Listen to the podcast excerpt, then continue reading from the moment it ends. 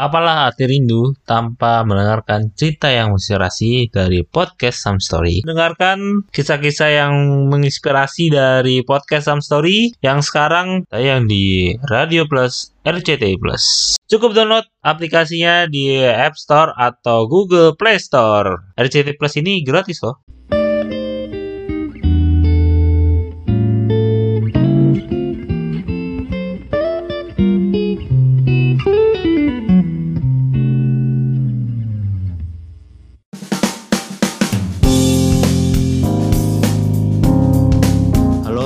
Semua, balik lagi di podcast Some Stories buat cerita yang menginspirasi barengan gue Adam. Dan gue Zanisa. Halo Zenisa, apa kabar? Baik, baik, baik, baik. Masih berkaitan nih dengan episode sebelumnya yang baru yang halal-halal karena kita membahas tentang putar industri halal gitu ya yang berhubungan dengan industri halal. Kali ini kita bakal bahas sesuatu yang menarik juga di episode ini. Kita bakal bahas apa nih Zenisa? Nih, kita tuh sekarang bakal ngebahas tentang ekonomi syariah. Apa sih ekonomi syariah tuh? Pokoknya dengerin aja deh pokoknya. Dan menurut kita bakal bahas yang sangat komprehensif dan juga barengan co-host yang sudah memiliki experience di ekonomi syariah nih. Langsung aja kita mungkin kenalan ya sama beliau ini ya yang aktif di kegiatan ekonomi syariah ada Pak Andang. Halo Pak Andang, apa kabar? Halo, halo, assalamualaikum Pak Adam, assalamualaikum ya Nak Nisa. Ya, apa kabar deh Pak? Lagi sekarang lagi sibuk apa Pak? Alhamdulillah sehat, sibuk sekarang sibuk WFH. Oh iya, work from home kan. Tetap harus mematuhi yang PPKM ini kan ya Pak ya? Iya, betul. Saya lebih banyak sekarang kegiatannya di rumah. Iya, lebih Banyak. banyak gitu Pak ya. Zoom, Zoom, Zoom meeting, Zoom meeting se- seminggu tiga kali. Wah luar biasa nih Bapak sibukannya tetap produktif di tengah PPKM ini ya. Iya, Allah harus harus tetap Harus- bergerak walaupun bergerak harus dalam dunia online. Iya benar sekali. Nah, untuk mengawali pembahasan kita ya Pak yang lumayan complexity ini Pak. Saya pun nggak berani kalau misalkan kurang punya ilmu ini Pak. Nah, sebenarnya kita kan mau bahas tentang ekonomi syariah Pak. Sebenarnya konsep dari ekonomi syariah itu apa sih Pak? Bedain dengan ekonomi konvensional tuh. Terima kasih Mas Adam, saya sudah diundang. Mungkin sebelumnya sebelumnya perkenalkan saya dengan Dang, tinggal di Bogor. Saya memang aktif di salah satu komunitas yaitu komunitas maafan tanpa hutang gitu ya. Ya Ya. mungkin sebelum saya masuk ke sedikit ke, ke ekonomi syariah, saya sedikit mungkin membahas komunitas saya dulu ya Mas Adam gitu kan. Tapi Boleh. bisa nyambung gitu dengan ekonomi syariah gitu kan. Ya. Ya memang saya melatar belak- belakangin saya eh, mendirikan sebuah komunitas komunitas maafan tanpa hutang ini memang di latar belakangi saya dulu sebagai pengusaha yang memang banyak terlibat dengan utang dan riba kan gitu. Nah seiring berjalannya waktu saya hijrah di tahun 2019 saya membangun bisnis kembali ke titik nol memulai baru lagi yang memang di bisnis sesuai dengan syariah lagi kan ya. Saya belajar tentang fikih muamalah dan yang lain-lain. Begitu pula mungkin banyak di luar sana banyak pengusaha-pengusaha yang kelihatannya mapan tapi banyak utangnya gitu kan Iya. ya mungkin karena banyak ya hal-hal yang mungkin ya informasi-informasi yang salah ketika membangun bisnis saat ini pun banyak sekali ya teman-teman banyak yang berutang di bank konvensional maupun di bank syariah gitu kan ya yaitu terkadang kalau saya pelajarin sih nggak jauh beda juga sih ya antara bank konvensional dengan bank syariah gitu kan ya. Ya saat ini kan mungkin kalau kita lihat sangat gencar sekali dengan ekonomi syariah lah kan gitu kan ya. Bank syariah ekonomi syariah dan yang lain-lain gitu kan. Ekonomi konvensional gitu kan ya. Mungkin karena karena pangsa pasar Indonesia ini cukup besar dan mungkin hampir 85% sampai 90% ini umat muslim gitu kan. Makanya ini yang berbasis syariah ini adalah harus ditonjolkan gitu kan ya. Sehingga ini bisa menjadikan sebuah peluang untuk membangun sebuah mindset sebuah image di khususnya di umat muslim sehingga ini bisa menjadikan pangsa pasar besar untuk menembus pasar masing-masing gitu kan untuk menembus bisnis masing-masing gitu kan jadi insya Allah saya pikir sih positif banget ya dengan ekonomi syariah dan saat ini pertumbuhannya sangat bagus sekali begitu Mas Adam Tadi Bapak mention ya Pak tentang ini kan biasanya kalau namanya ekonomi syariah tuh pasti identik dengan lebih ke finansial ya Pak, bank Ya. gitu ya Pak taunya. Sebenarnya ada nggak sih selain bank gitu ya yang bisa ditonjolkan di ekonomi syariah dan juga tadi Bapak juga mention kalau misalkan antara bank syariah dan konvensional ini sama gitu Pak sebenarnya dalam pelaksanaan sistemnya dan yang sebenarnya tuh dalam pelaksanaan si bank syariah ini sebenarnya yang benar harusnya syariah tuh kayak gimana sih Pak gitu loh. ya Ya. ya memang terkadang kalau kita Mungkin dalam, kalau dulu, kita dalemin kan ya uh, dalam di dalam se- ekonomi syariah itu khususnya bank konvensional atau bank syariah ya memang ter- kalau saya lihat pelajari dan saya ikuti beberapa seminar gitu kan hanya ada beberapa sedikit perbedaan lah gitu kan ya. Mungkin kalau hmm. di bank konvensional misalkan sifatnya tambahan itu bunga gitu kan ya. Kalau yeah. di bank syariah bahasanya bunga itu diganti jadi margin lah kan kayak gitu. Dan mungkin kalau ada beberapa akad akad mudoroba murabah dan yang lain-lain gitu kan ya. Artinya memang intinya semua kembali ke akad ya gitu kan. Walaupun memang memang ini banknya bank syariah ya tapi kalau memang akadnya akadnya tidak sesuai dengan syari ya ya ujungnya kan batil kan gitu contoh mungkin gitu kan kalau kita misalkan membeli sesuatu ya membeli sesuatu kan sekarang gencar sekali ya apa membeli rumah tanpa sita tanpa riba dan yang lainnya lah seperti itu gitu kan. Di dengan jaminan di bank syariah di bank syariah bank syariah mandiri bank syariah BNI dan yang lain-lain seperti itu gitu kan. Ya, artinya kalau yang mungkin kalau kita harus dipelajarin lebih dalam itu sebenarnya akadnya akad jual belinya seperti apa gitu kan. Ya ini yang membuat ini apakah perjanjiannya itu benar atau batil gitu kan ya. Kalau memang akadnya batil gitu kan ya. Ya ini kan akan mengarahnya jadi ujungnya kan ke riba gitu kan. Ini yang harus harus kita telusurin sebenarnya gitu kan ya. Memang kita kita pun tidak bisa menjas uh, sekali secara spontan begitu aja tanpa mempelajari dari sampai dalamnya kan gitu kan ya. Nah di sini yang terpenting intinya ya kalau memang di bank syariah pun ini akan udah betul gitu kan ya. Sebenarnya nggak jadi masalah gitu kan ya. Tapi terkadang mm-hmm. pada prakteknya gitu kan ya, pada prakteknya banyak akad-akadnya banyak akad yang batil gitu sehingga ya masih terjerumus walaupun banknya syariah masih banyak terjerumus dengan mirip-mirip dengan bank konvensional banyak yang ribanya kan seperti itu. Seperti itu Mas. Oke, okay, nih Pak. Jadi dilansir eh, melalui ekonomi syariah itu kan mempunyai sifat dasar nih katanya nih kan, yaitu ada ekonomi robani dan insani. Dikatakan juga sebagai ekonomi robani karena syarat dan arahannya dan nilai ilahiyah gitu kan Pak. Hal yang dimaksud sifat dasar ekonomi robani dan insan itu gimana sih Pak menurut Pak Endang sendiri? Iya, ini kalau menurut ekonomi robani dan insani memang ini kan lebih ke arah kita kembalikan kepada Allah lah gitu kan dan memang ini lebih banyak kepada kepentingan umat lah kan gitu kan ya. Jadi syariah ini gimana caranya ini bisa untuk mengembangkan umat gitu kan ya. Bisa untuk mensejahterakan umat kan seperti itu. Awalnya seperti itu niatnya kan gitu kan ya. Tapi tidak terlepas dari yang namanya sesuai dengan syari akan muamalahnya fikih muamalah gitu kan ya. Artinya di sini memang semua visi misi lah gitu kan. Visi misi dari memang bank syariah memang bagus sekali gitu kan. Gimana caranya masyarakat Indonesia umat muslim ya, khususnya ini bisa banyak terbantu dengan ekonomi syariah ini atau khususnya dengan misalkan bank-bank syariah ini gitu kan ya. Tapi mudah-mudahan sih dalam perjalanan membangun bisnisnya perjalanan dalam membangun perekonomiannya ini tidak keluar dari jalur syari dan sesuai dengan fikih muamalah gitu kan. Mudah-mudahan sih seperti itu. Sebenarnya kalau misalkan bedanya bank konven juga bank syariah gitu pak ya? Itu kan nggak ada namanya riba pak. Nah sebenarnya riba itu apa sih pak? Dan seberapa bahaya yang mungkin teman-teman belum aware tentang riba ini gitu pak? Ya kalau kita berbicara riba ya kasus-kasus riba itu memang dari zaman dulu jadi sampai dengan sekarang memang kan ada terus lah kan gitu apalagi zaman sekarang ini dengan kemajuan ekonomi dengan teknologi dan yang lain-lain dengan kebutuhan dengan ekonomi kapitalis saat ini ini sangat mengakar sekali riba terhadap masyarakat. Dan terkadang saat ini riba ini gitu kan oleh masyarakat ini udah dianggap seperti biasa kan gitu kan ya. Yeah. seperti biasa. Contohnya lah kayak gini lah gitu kan ya. Terkadang kadang masyarakat ini ada ada dua kasus misalkan di sini. Misalkan mohon maaf ini saya sebutkan ya ada makanan yang haram lah gitu kan. Ya misalkan babi gitu kan. Ya ini kan haram gitu kan. Ini ada riba gitu kan ya. Ini haram juga kan gitu kan ya.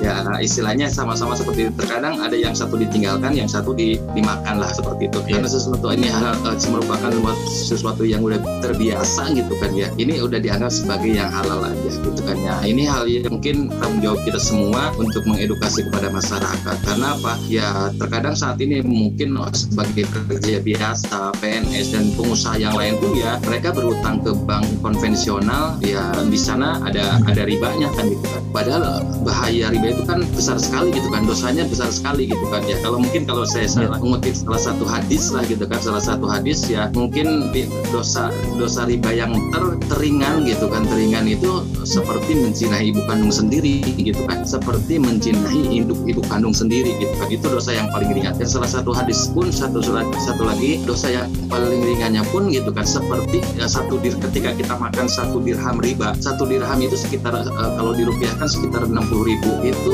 dosanya seperti berzina dengan 36 pelacur. Ya Waduh. itu dosanya gitu kan ya. Kan artinya kan ngeri banget gitu kan. Kalau kita berhutang ratusan juta bahkan miliaran berapa nilai dosa ribanya seperti itu kan? Jadi dikaliin aja itu ya tinggalin aja gitu kan. Belum di dalam surat al-baqarah di 279 gitu kan. Allah juga berfirman berkaitan dengan riba kan gitu kan. Dia melaknat tentang riba. Artinya ya kalau kita berbicara riba yang ngeri banget gitu kan. Nah di sinilah yang mungkin apa ya saya di komunitas mapan tanpa hutang ini tidak hanya membangun sebuah konsep bisnis tapi di sini saya juga membangun bisnis sambil berdakwah gitu kan. Sambil mengedukasi kepada masyarakat. Tidak hanya pada masyarakat umumnya saya juga mengedukasi kepada anak-anak mahasiswa anak-anak milenial karena saat ini banyak sekali anak-anak milenial pun terjerumus terhadap utang dan riba. Contohnya apa? Contohnya pinjaman online kan gitu kan ya? Iya banyak banget contohnya anak-anak muda sekarang dengan iming-iming kartu kredit dengan iming-iming untuk pinjaman handphone dengan bunga rendah lah seperti itu gitu kan ya. Itu kan karena gaya hidup dan performa ya. Padahal sebenarnya itu sesuatu yang nggak terlalu penting gitu. Tapi karena informasi karena sesuatu yang ditawarin menarik ya banyak yang terjerumus di sana gitu kan mungkin itu seperti itu sementara mas Nah tuh kayak banyak banget kan ya anak-anak muda tuh kayak oh ya udah deh karena cuman tergiur doang kan padahal ada ribanya tuh padahal dosanya besar sekali ya pak yang tadi Iya, bapak eh, betul. bapak sampaikan juga jadi harus sebenarnya anak zaman sekarang tuh harus sebenarnya lebih tahu udah banyak Google gitu ya pak harusnya lebih bisa paham gitu ya iya Serem juga ya ternyata. Oke. Nah, kita tahu ya dalam kehidupan sistem ekonomi itu juga ada sosialis dan kapitalis. Nah, ekonomi syariah ini tuh cenderung ke mana sih Pak? Atau memiliki prinsip sendiri? Ya, memang ekonomi kan ada yang sosialis dan ada yang menjurus kapitalis ya. Nah, di Indonesia memang ini eh, diadopsi juga ya, sosialisnya juga diadopsi, juga kapitalisnya diadopsi dan ini memang kalau yang namanya syariah memang berdiri sendiri kalau menurut pandangan saya gitu kan ya. Kalau kapitalisme kalau kapitalis ini memang lebih banyak mementingkan orang-orang pengusaha yang punya uang lah kan gitu kan ya. Mereka berkuasa ya, mereka menggunakan untuk mengatur ekonomi pada saat eh, di negara tersebut gitu kan ya. Mengatur dengan ya dengan kekuasaannya lah gitu kan. Bahkan walaupun mereka tidak memiliki kekuasaan secara pemerintahan gitu kan ya tapi mereka memiliki kekuasaan uang gitu kan ya. Tapi mereka masih bisa ngatur gitu kan ya. Nah kalau eh, sosialis ya memang ya kita mengarah ke beberapa negara gitu kan.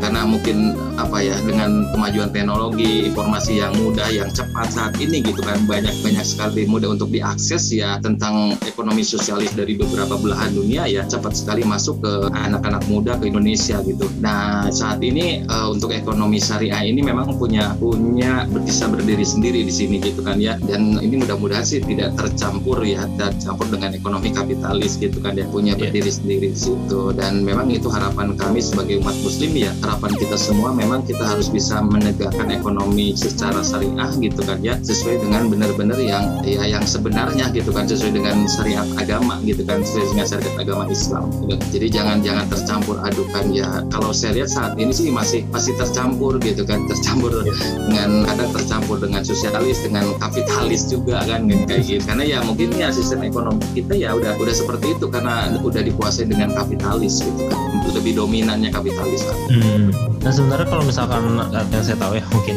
bisa dikoreksi pak ekonomi syariah itu berbasis gak cuma untuk muslim doang tapi bisa diimplementasikan untuk agama-agama lain gitu kadang orang punya stereotip kalau misalkan ekonomi syariah ya, ya untuk muslim doang gitu pak. Gimana menurut bapak? Ya memang sejujurnya sih kalau misalkan pada dasarnya gitu kan kita kan contohnya bank-bank syariah atau bank konvensional mereka kan ujung-ujungnya kan mencari profit lah. Nah, Ini adalah sebuah sebuah bisnis ada sebuah peluang bisnis ya di Iya. dalamnya eh, bank ini adalah sebuah bisnis gitu kan ya.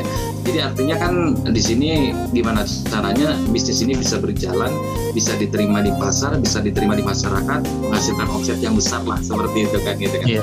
Makanya ini sasarannya ini adalah umat muslim gitu kan. Umat muslim makanya di sini kenapa dibikin syariah dan orang muslim ini saat ini udah cerdas lah gitu kan ya untuk memilih sebuah perekonomian yang lebih syariah lah gitu kan. Pengen lebih kembali ke jalannya Allah lah kan kayak gitu gitu kan Nah, yang terpenting di sini jangan sampai ketika masyarakat ini udah percaya kepada ekonomi syariah daripada bank syariah, tapi jangan sampai ini di dalamnya ini ternyata akad-akadnya tidak sesuai kan seperti itu gitu kan ya. Mungkin ada juga sih yang yang mungkin muslim yang mungkin memanfaatkan ya, memanfaatkan bank-bank syariah lah ada juga mungkin situ ya memanfaatkan. Tapi memang sekarang itu didominasi pasti didominasi orang umat muslim gitu yang memang meyakini bahwa memang dengan bank syariah ini memberikan rasa aman, rasa nyaman dan di bahkan mungkin tidak ada uh, untuk menjauhkan dari riba gitu kan. Karena kan di dalam di bank bank syariah pun ada beberapa akad ya kan. Contoh yang simpan pinjam gitu kan ada juga yang saya juga bikin di bank syariah yang memang khusus untuk untuk nyimpan aja gitu kan untuk nyimpan tidak ada istilahnya untuk pembagian hasil dan yang lain-lain gitu kan tidak ada bunga dan yang lain-lain. Jadi memang fuel untuk untuk naruh uang aja di situ gitu kan. Ada beberapa kepentingan lah gitu kan di dalam uh, ketika kita nabung. Nah kan di Indonesia tuh kan mayoritasnya tuh beragama muslim nih ya Pak. Nah iya. kalau sebagai eksistensi dari ekonomi syariah tuh di Indonesia tuh bagaimana sih? Apakah perkembangannya cukup pesat atau mengalami kemunduran atau stabil atau seperti apa Pak? Ya untuk kalau saya lihat sih kalau untuk saat ini ya Bank Syariah ini kalau saya lihat memang ini kemajuannya cukup pesat tadi bukan dari beberapa tahun berdirinya Bank Syariah gitu. Apalagi saat ini kan Bank Syariah udah merger ya dari beberapa bank. Contoh ada BNI, Mandiri, NBRI, Syariah itu kan saya tidak tahu kebijakan dari pemerintah seperti apa kan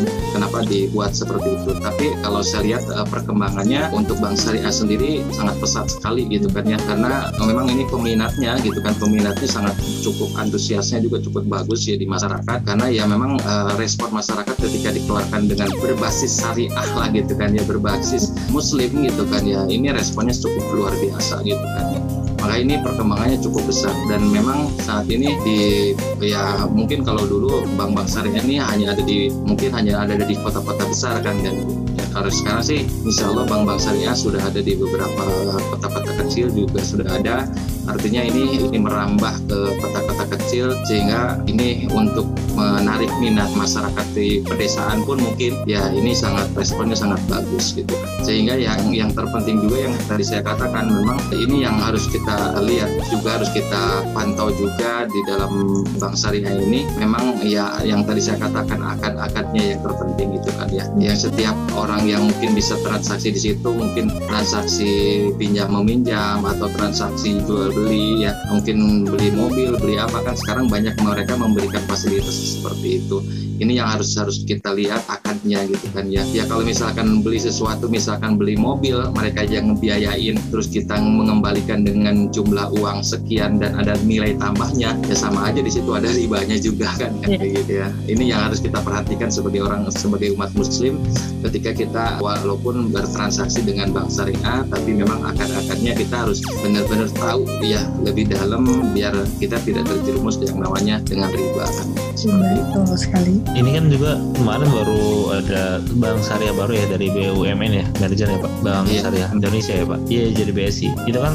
istilahnya untuk bersaing dengan bank konvensional gitu. Tapi what tax gitu untuk negara berkontribusi untuk ekonomi syariah Pak? Sebenarnya sekarang saat ini gitu kan ini khususnya untuk saat ini lah ya kondisi pandemi saat ini memang ini negara negara ini memang kalau saya lihat ini lagi dalam kondisi kesulitan lah gitu kan untuk membangun yeah. perekonomian bahkan ya kalau kita lihat utang negara pun sekarang udah berapa?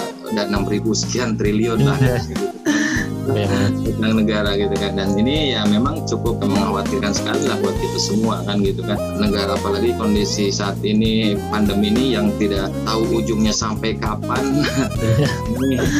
Tidak tahu gitu kan ya. Dan perekonomian negara kita pun ya saya lihat dari beberapa pakar ekonomi ya cukup cukup mengkhawatirkan sekali kan gitu kan. Tapi ya kita tetap sebagai uh, seorang pengusaha tetap harus survive dalam kondisi apa pun gitu kan. Nah, dan memang banyak harus banyak hal yang bisa kontribusi ke negara kepada masyarakat lah pada umat khususnya gitu kan. Yang memang saat ini harus bersatu gitu kan ya. Negara juga harus bersatu dengan masyarakat masyarakat juga harus memberikan trust kepada kepada negara gitu kan. Karena apa? Karena saat ini negara ya harus memberikan sesuatu yang memang dibutuhkan oleh masyarakat gitu kan. Saat ini gitu kan ya. Nah, khususnya untuk yang sejauh mana sih misalnya saat ini negara untuk membangun perekonomian ya. Perekonomian khususnya perekonomian syariah ya memang harus harus banyak yang terlibat di dalamnya gitu kan ya. Mungkin ya dari menteri agamanya mungkin dari bidang-bidang perbankan syariahnya dan yang lain-lainnya. Memang harus banyak hal yang harus duduk bareng untuk membicarakan itu sehingga ya ketika untuk ketika negara untuk membangun sebuah ekonomi syariah ya ya benar-benar ya memang bisa terwujud dan benar-benar bisa mensejahterakan masyarakat seperti itu. Nah di sini memang kontribusi negara itu harus benar-benar sebagai pilotnya harus harus benar-benar punya keahlian yang memang benar-benar ya harus memikirkan kepada umat, memikirkan kepada masyarakat sehingga benar-benar ya ini kalau misalkan membangun ekonomi syariah ini ya ini benar-benar yang memang bisa membangkitkan perekonomian masyarakat. Harus bersatu negara juga masyarakat masyarakatnya gitu ya. Betul. Nah, mm-hmm. Ada nggak sih Pak contoh kecil dalam kehidupan yang mencerminkan kita tuh udah mengimplementasikan nilai ekonomi syariah itu sendiri? Banyak ya dalam dalam kehidupan sehari-hari banyak sekali lah gitu kan ya yang sudah yang sudah bisa kita lakukan lah termasuk banyak teman-teman ya teman-teman pengusaha gitu kan ya yang bersatu gitu kan ya untuk membangun sebuah uh, apa bank syariah di beberapa tempat gitu kan ya yang memang uh, apakah udah dilegalkan atau enggak kan saya tidak tahu kan gitu kan. Ya yang terpenting memang mereka bergerak kan gitu kan. Di antara pengusaha untuk membangun perekonomian yang memang uh, contoh perekonomian di beberapa pesantren kan gitu kan. Mereka di beberapa uh, masjid gitu kan ya yang dikelola secara syariah lah kan seperti itu gitu kan. Banyak hal yang bisa dilakukan dan itu sebenarnya bahkan nilainya sangat sangat besar sekali gitu kan ya. Kalau saya dengar waktu itu Agim juga pernah cerita gitu kan di salah satu di Singapura gitu kan. Di Singapura dan di Malaysia mereka mengakomodir gitu hanya hanya dari keropak masjid setiap Jumat aja gitu kan ya. Itu dalam satu bulan itu dari sekian ada masjid ada di sana itu bisa membeli dua pesawat terbang kan kayak gitu kan ya. Hanya dari keropak aja gitu. Artinya dengan seperti itu dengan perekonomian seperti itu dengan kita kebersamaan dengan kita keikhlasan dengan kita sedekah gitu kan ya kita sama aja membangun perekonomian syariah kan di situ ya untuk untuk apa? Untuk membangun umat kan gitu kan di situ. Siapa aja nanti misalkan membangun masjid lah untuk membangun pesantren lah untuk membangun ilmunya gitu kan. Artinya itu sangat sangat penting sekali untuk itu. Ya makanya di sini yang terpenting ini adalah gimana caranya memanage ya. Memanage dengan mengelola keuangan itu sendiri gitu kan. Ya jangan sampai ya ketika kita udah mau punya kiro semangatnya untuk membangun perekonomian syariah tapi ya di sini juga harus memang ada orang-orang yang, berkompeten dan orang-orang yang amanah. Ya tidak cukup amanah doang tapi tidak berkompeten tidak cukup berkompeten doang tapi tidak amanah kan gitu kan. Harus dua-duanya harus berkompeten dan punya keamanahan. Seperti itu sebenarnya untuk mempelajari ekonomi syariah ini Pak landasan apa aja Pak yang kita perlu pelajari? Mungkin kan kalau misalkan di agama muslim kan harus Al-Quran hadis selain itu apalagi Pak? Apa kita harus mengikuti sering-sering ngikutin kajian gitu Pak tentang fikih atau gimana Pak? Memang kalau kita kalau kita berbicara tentang muamalah kalau kita berbicara syariah ya memang ini saya juga bukan bukan termasuk orang yang ahli dalam ekonomi syariah lah gitu kan. Tapi saya banyak belajar lah di situ berkaitan dengan ekonomi syariah saya bela pernah belajar juga tentang fikih muamalah gitu kan. Bahkan saya pernah ikut juga bootcamp bootcamp uh, tentang fikih muamalah. Memang untuk mengetahui untuk supaya kita mendapatkan informasi yang memang lebih lengkap gitu kan ya. Memang kita harus banyak yang harus kita ikutin ya. Mungkin seminar-seminarnya berkaitan dengan ekonomi syariah terus yang ada beberapa buku-buku yang memang direferensikan berkaitan dengan ekonomi syariah. Salah satu buku yang memang bagus itu yang judulnya saya tidak tahu lupa saya. Ya karangan Ustadz Ustadz Dwi Condro Condro. Ya Sadwi Condro itu hmm. sangat bagus ya beliau beliau salah satu pakar ekonomi syariah juga kan gitu kan. Ada juga ya kalau yang di iya. Bogor ada Ustadz Arif Yunus juga gitu kan bagus juga gitu kan. Hmm. uh, dan saya pun ya alhamdulillah sih pernah ikut seminar sama beliau juga gitu kan sama Ustadz Arif Condro juga sama Ustadz Arif Yunus. Dan saya juga pernah ikut bootcampnya juga lah sama beliau gitu kan. Ya artinya memang banyak hal yang harus bisa kita ikutin lah gitu kan untuk kita supaya bisa memahami tentang ekonomi syariah dan tentang fikih muamalah untuk membangun ekonomi syariah ini sangat penting sekali dasarnya tentang fikih muamalah gitu kan. Kalau kita belajar tentang fikih muamalah gitu kan ya. Wah itu panjang banget gitu kan ya. Banyak apalagi kalau kalau antara teori dan praktek nanti disatukan gitu kan. Wah mumet banget itu nanti. Ya yang ya nanti terpenting sih dasar-dasarnya dulu lah gitu kan iya. yang ya, bisa kita pelajari tentang dasar-dasarnya baru nanti bisa kita lihat sambil dengan perkembangan zaman atau mungkin bisa diterapkan dengan kondisi bisnis yang kita jalani saat ini. Nah, anyway, listeners, Pak Endang ini adalah salah satu founder komunitas Mapan Tanpa Hutang. Wah, sangat nge-attract banget nih untuk kalian kaum-kaum milenial apalagi nih. Nah, kenapa sih kita harus mapan tanpa hutang nih Pak? Dan menurut Bapak tuh kehidupan dengan penuh keberkahan itu seperti apa sih? Tanpa riba dan lain-lain. Mungkin Mbak Nisa sama Mas Adam kira-kira Ya. punya dream, punya impian, punya kehidupan mapan tanpa hutang nggak? Iya, punya saya. Mungkin banget ya itu saya tujuan Pasti, semua. orang pasti semua orang kalau kita tawarkan mau mau punya kehidupan mapan tanpa hutang pasti mau gitu kan ya Iya. kalau ditawarin kehidupan banyak utang dan tidak mapan udah, banyak tidak mapan lagi gitu kan Gak apa-apa ya. Eh, dia. itu, itu orang ketakutan nanti kalau dikasih tagline seperti ini. Mudah-mudahan ya saya juga alhamdulillah saya salah satu founder, salah satu penggagas lah. Memang saya komunitas mapan tanpa hutang ini kan komunitas mapan tanpa hutang ini digagas diinisiasi itu berdua. Ya saya dengan Bapak Haji Muhammad Iwan. Jadi artinya memang saya bangun komunitas ini memang tadi saya katakan pada saat di awal saya melihat be- beberapa teman-teman pengusaha di luar sana yang banyak terjerat dengan utang dan riba gitu kan. Banyak kelihatan mungkin ya Mas Adam atau siapa pun ya. Banyak mungkin kelihatan pengusaha di luar sana yang kelihatannya kelihatannya mapan kelihatannya mapan gitu kan. Tapi banyak utangnya kan gitu kan.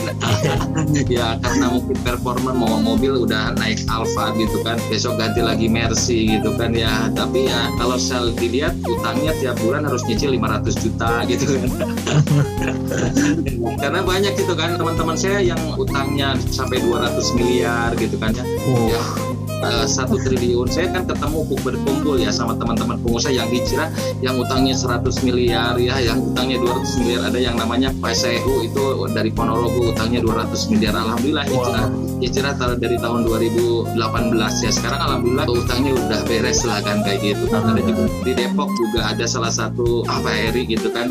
Utangnya tuh 100 miliar gitu. Dia harus nyicil tiap bulan 500 juta cicilannya gitu kan ya. Alhamdulillah dalam nggak sampai nggak sampai satu bulan utangnya udah lunas mas gitu kan ya alhamdulillah Alhamdulillah. luar biasa gitu kan ya Luar biasa. Kita di di komunitas MTH ini insya Allah saya selalu memberikan edukasi kepada masyarakat solusi kepada masyarakat. Bahkan saya pun istilahnya di komunitas MTH memberikan konsultasi gratis gitu kan. Siapa sih yang ingin melunasin utang dengan cepat gitu kan? Ya ya insya Allah saya bisa memberikan trik-trik cara melunasi melunasin dengan utang dengan cepat. Apalagi cara contohnya kayak pinjaman online kayak KTA kayak kartu kredit ini sangat mudah sekali untuk menyelesaikannya gitu kan ya. Merem aja insya Allah selesai lah kayak gitu gitu kan ya. Ya, Artinya memang saat ini saya di komunitas MTA ini alhamdulillah berdiri baru kurang lebih sekitar empat bulan ya. Ya tapi subhanallah banyak pengikutnya, sudah banyak followernya lah untuk yang masuk ke komunitas MTA karena komunitas kami yang tadi saya katakan tidak hanya menjalankan bisnis tapi di sini kita sambil berbisnis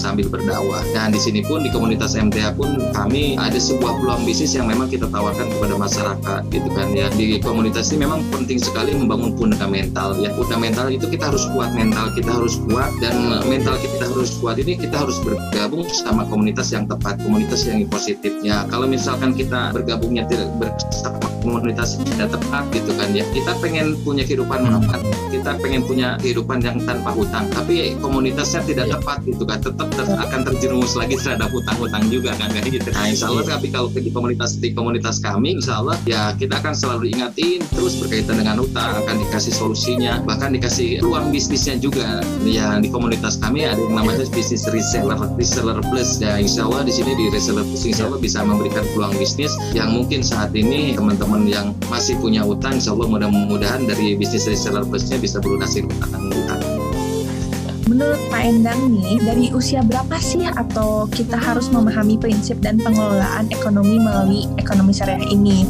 terutama bagi umat muslim sendiri ini Pak? sebenarnya kalau kita untuk membangun ekonomi perekonomian ini sebenarnya dari usia sejak dini kan harus harus kita harus kita Hmm. didik lah. Dari mulai anak-anak mungkin anak SD ya kita harus terapkan tapi dengan cara yang berbeda lah gitu kan. Cara prinsip-prinsip cara prinsip-prinsip membangun perekonomian gitu kan. Mungkin dari hal yang kecil lah kan kayak gitu. Mungkin kalau beli sesuatu misalkan gitu kan ya ke anak-anak misalkan jangan sampai ngutang kan kayak gitu. Kalau beli sesuatu kalau misalkan ada temennya pinjem misalkan gitu kan ya. Daripada misalkan pinjem mereka mendingan kita kasih sesuai dengan kemampuan kita akan kan gitu kan ya. Yang memang ya berhubungan dengan kegiatan mereka kebiasaan di sekolah masing-masing. Artinya dari mulai sejak dini ya mereka harus kita ajarkan ya. Ajarkan kehidupan yang memang supaya ke ke depannya bisa membangun sebuah perekonomian secara syariah gitu kan ya. Dari hal-hal yang terkecil ya. Mungkin ya, mulai remaja gitu kan ya mulai SMA anak kuliah seperti itu. Jadi tidak dibiasakan untuk membeli sesuatu ngutang lah. Contoh mungkin kalau zaman-zaman sekarang kan ya mungkin anak banyak anak-anak milenial ya. Kalau beli sesuatu karena gampang penawarannya juga mudah beli handphone misalkan ya. Wah ini ada cicilan uh, sekian persen gitu kan. Ah, seringan sekali. Udah ngutang lagi kan gitu kan. Laptop lah ngutang lagi seperti itu gitu kan. Dan yang lain ah, ada ada kebutuhan buat jalan-jalan atau apa. Udah ada pinjaman online seperti itu. Nah hal-hal seperti ini yang harus tetap diedukasi kepada masyarakat pada anak-anak milenial. Dan ini karena uh, sampai saat ini dari data gitu kan dari data yang sedapat saya informat dapatkan ini hampir sekitar udah 40 triliun yang digelontorkan untuk pinjaman online saat ini gitu. Artinya kan cukup besar sekali ini yang daya serapnya untuk pinjaman online. Karena apa? Karena saking saking mudahnya ya untuk mendapatkan pinjaman online. Nah di sini yang memang harus kita mulai kita terapkan ini ya dari mulai sejak dini ya bertahap sesuai dengan usia masing-masing yang bisa kita terapkan sedikit-sedikit gitu ya Pak dari mulai sejak dini gitu yeah. ntar sampai dewasa gitu ya. Iya betul. Jadi jangan sampai nanti kalau udah mulai dewasa ya saya pun ya saya dari zaman dulu mungkin sama orang tua karena mungkin tidak terlalu dididik berkaitan dengan utang riba kan seperti itu gitu kan ya. Ya saya berutang lagi dulu berutang lagi berutang lagi. Saya mau bangun bisnis harus ngutang gitu kan harus membangun bisnis harus pinjam ke bank. Ternyata kan tidak seperti itu gitu kan. Tapi alhamdulillah saya diberi hidayah sama Allah 2019 saya hijrah ya dari utang dan riba gitu kan. Saya memulai bisnis lagi ya tanpa tanpa hutang lagi. Banyak banyak ketika kita berhijrah ketika kita berazam ya berazam berniat yang kuat untuk membebaskan utang dan riba banyak unlogic unlogic banyak pertolongan pertolongan Allah yang memang tidak disangka-sangka gitu kan ya. Banyak yang penawaran bisnis ini tanpa modal banyak penawaran bisnis ini tanpa modal seperti itu kan. Banyak lah kan dalam perjalanan ketika kita memang berajam uh, untuk meninggalkan utang dan riba dan di samping itu juga ya kita sambil memantaskan diri ya sama uh, di hadapan Allah dan Rasul. Dengan cara memperbaiki sholatnya dengan cara memperbaiki ibadah-ibadah yang lain zakat puasa sholat-sholat sunnah dan yang lain. Oke.